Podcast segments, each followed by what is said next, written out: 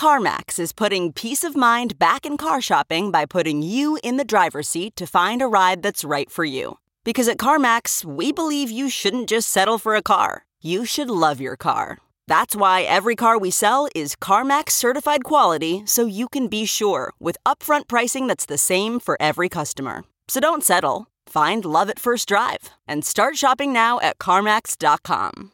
CarMax, the way car buying should be.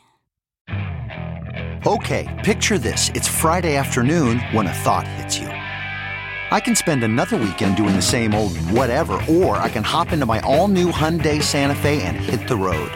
With available HTRAC, all wheel drive, and three row seating, my whole family can head deep into the wild. Conquer the weekend in the all new Hyundai Santa Fe. Visit HyundaiUSA.com or call 562 for more details. Hyundai, there's joy in every journey. This episode of Markets Daily is sponsored by CME Group.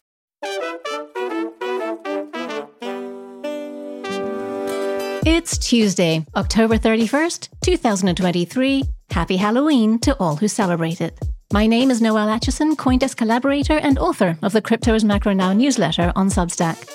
On today's show, we're talking about crypto funds, crypto integrating with finance outside the US, and some big name hedge fund support.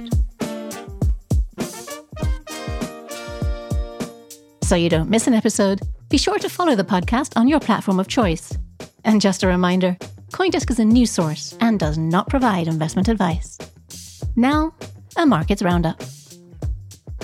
Crypto markets continue to hold more or less steady despite market jitters elsewhere. At 8 a.m. Eastern Time this morning, Bitcoin was down a third of a percent, trading at $34,506. Ether was also down a third of a percent, trading at $1,810. Other tokens were seeing some positive action. Atom was up 8%. XRP up 7%, Toncoin up 6%, Solana and Stellar's XLM token were up almost 5%. Most crypto assets are set to deliver solid gains for October. We'll look at the monthly performances tomorrow. In macro indicators, tomorrow is a big day for US debt markets. I'm actually not talking about the conclusion of the FOMC meeting in which Federal Reserve officials decide what to do about US interest rates. You sort of know they're going to pause. They've effectively been telling us that for weeks now, and the futures market is signaling a hike probability of roughly 0%. No, what I'm referring to is the release of the Treasury's quarterly funding report, which lays out the debt issuance schedule for coming months. There are a lot of eyes on this because of concerns about a demand and supply imbalance in US government debt markets. In August, Treasury told the market that it was going to need to ramp up bond sales for the first time in two and a half years. In other words, supply is going to increase.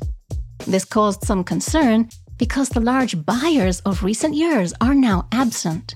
These include the US Federal Reserve, which is no longer buying bonds in the market as part of its crisis support known as quantitative easing. These absent buyers also include foreign governments such as China, Japan, and Saudi Arabia, who have been reducing their US government debt holdings.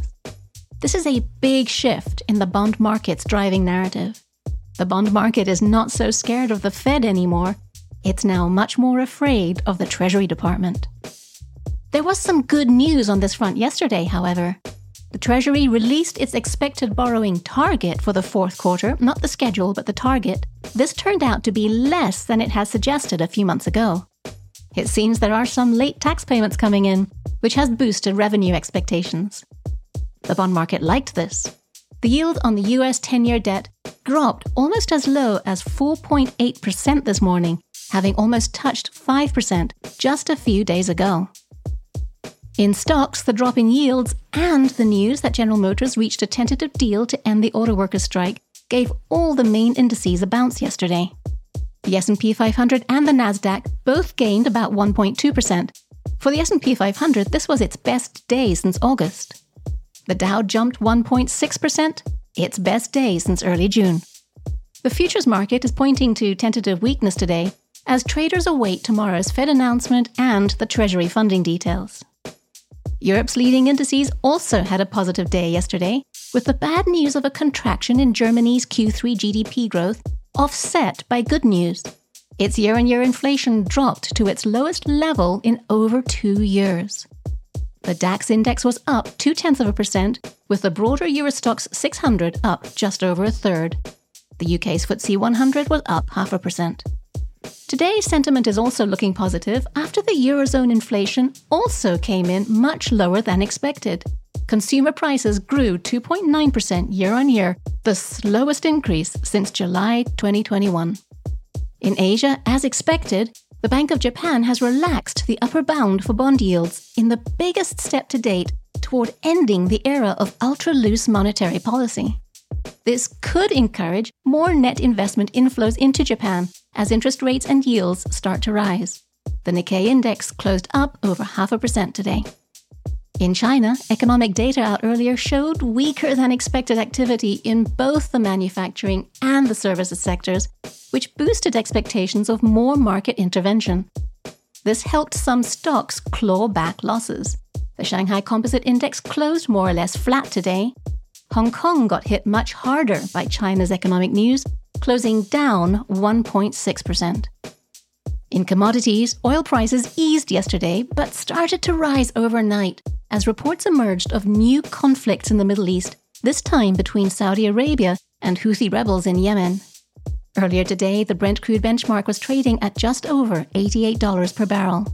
Adding to the market tension is the World Bank's latest commodities report, in which the organization warns that intensification of the conflict in the Middle East could push the oil price up to $150 a barrel.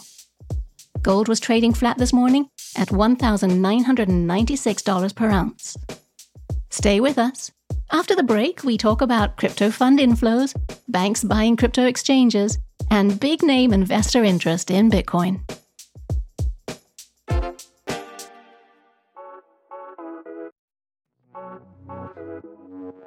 CME Group cryptocurrency futures and options provide market leading liquidity for Bitcoin and Ether trading. These cash settled contracts give full exposure to crypto performance without the hassle of holding the physical position. No digital wallet? No problem. Trade nearly 24 7 in a transparent CFTC regulated market. Visit CMEGroup.com slash crypto to learn more. This communication is not directed to investors of any specific jurisdiction or to recipients based in jurisdictions in which distribution is not permitted. It cannot be considered investment advice or results of market experience. Past results are not indicative of future performance. Trading derivatives products involves the risk of loss. Please consider it carefully. Full disclaimer included in show notes.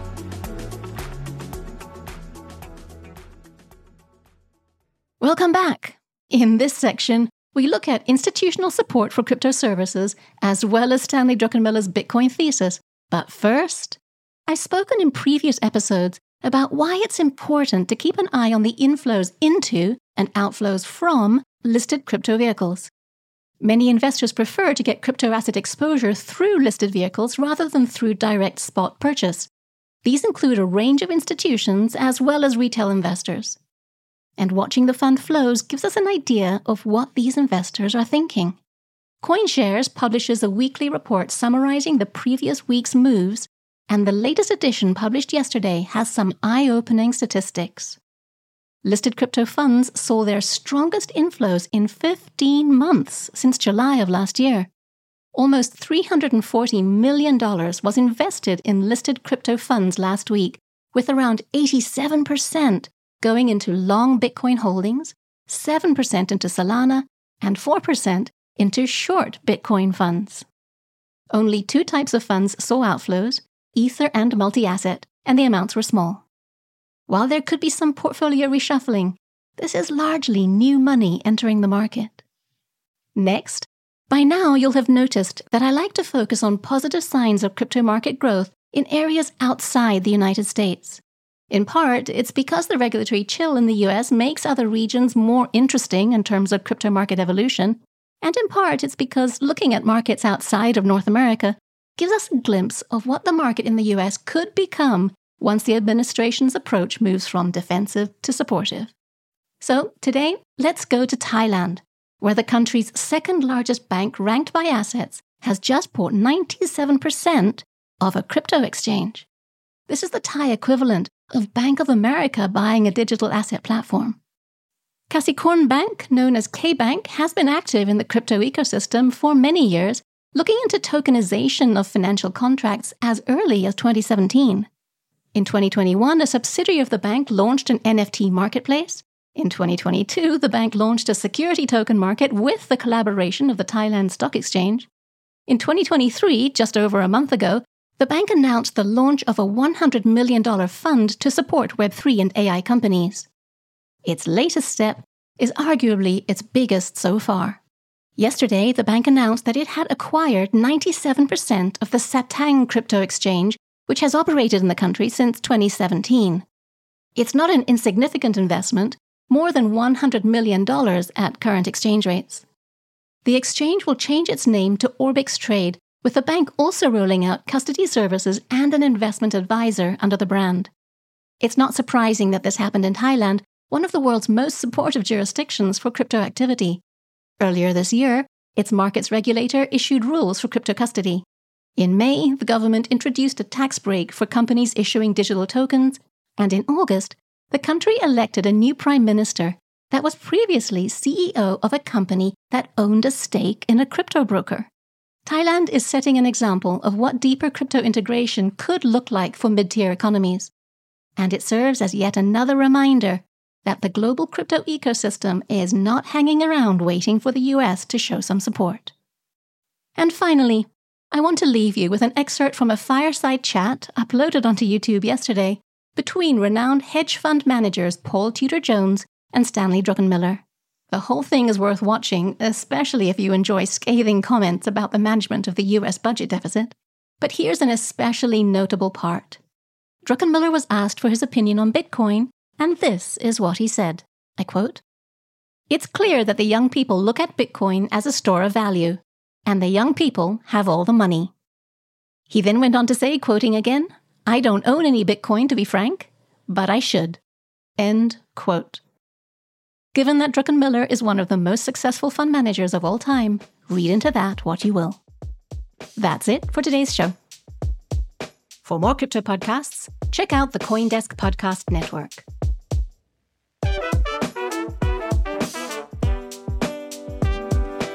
You can reach us at podcasts at coindesk.com, follow us, and if you like the show, please leave us a five star rating on whatever platform you're listening to us on.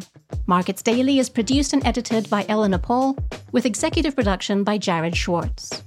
I'm Noelle Acheson for Coindesk. We're back tomorrow with more market news and insights.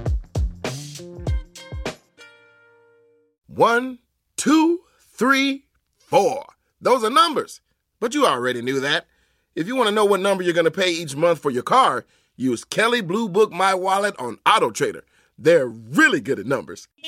Auto Trader. You know how to book flights and hotels. All you're missing is a tool to plan the travel experiences you'll have once you arrive. That's why you need Viator. Book guided tours, excursions, and more in one place. There are over 300,000 travel experiences to choose from, so you can find something for everyone. And Viator offers free cancellation and 24 7 customer support for worry free travel. Download the Viator app now and use code Viator10 for 10% off your first booking in the app. Find travel experiences for you. Do more with Viator.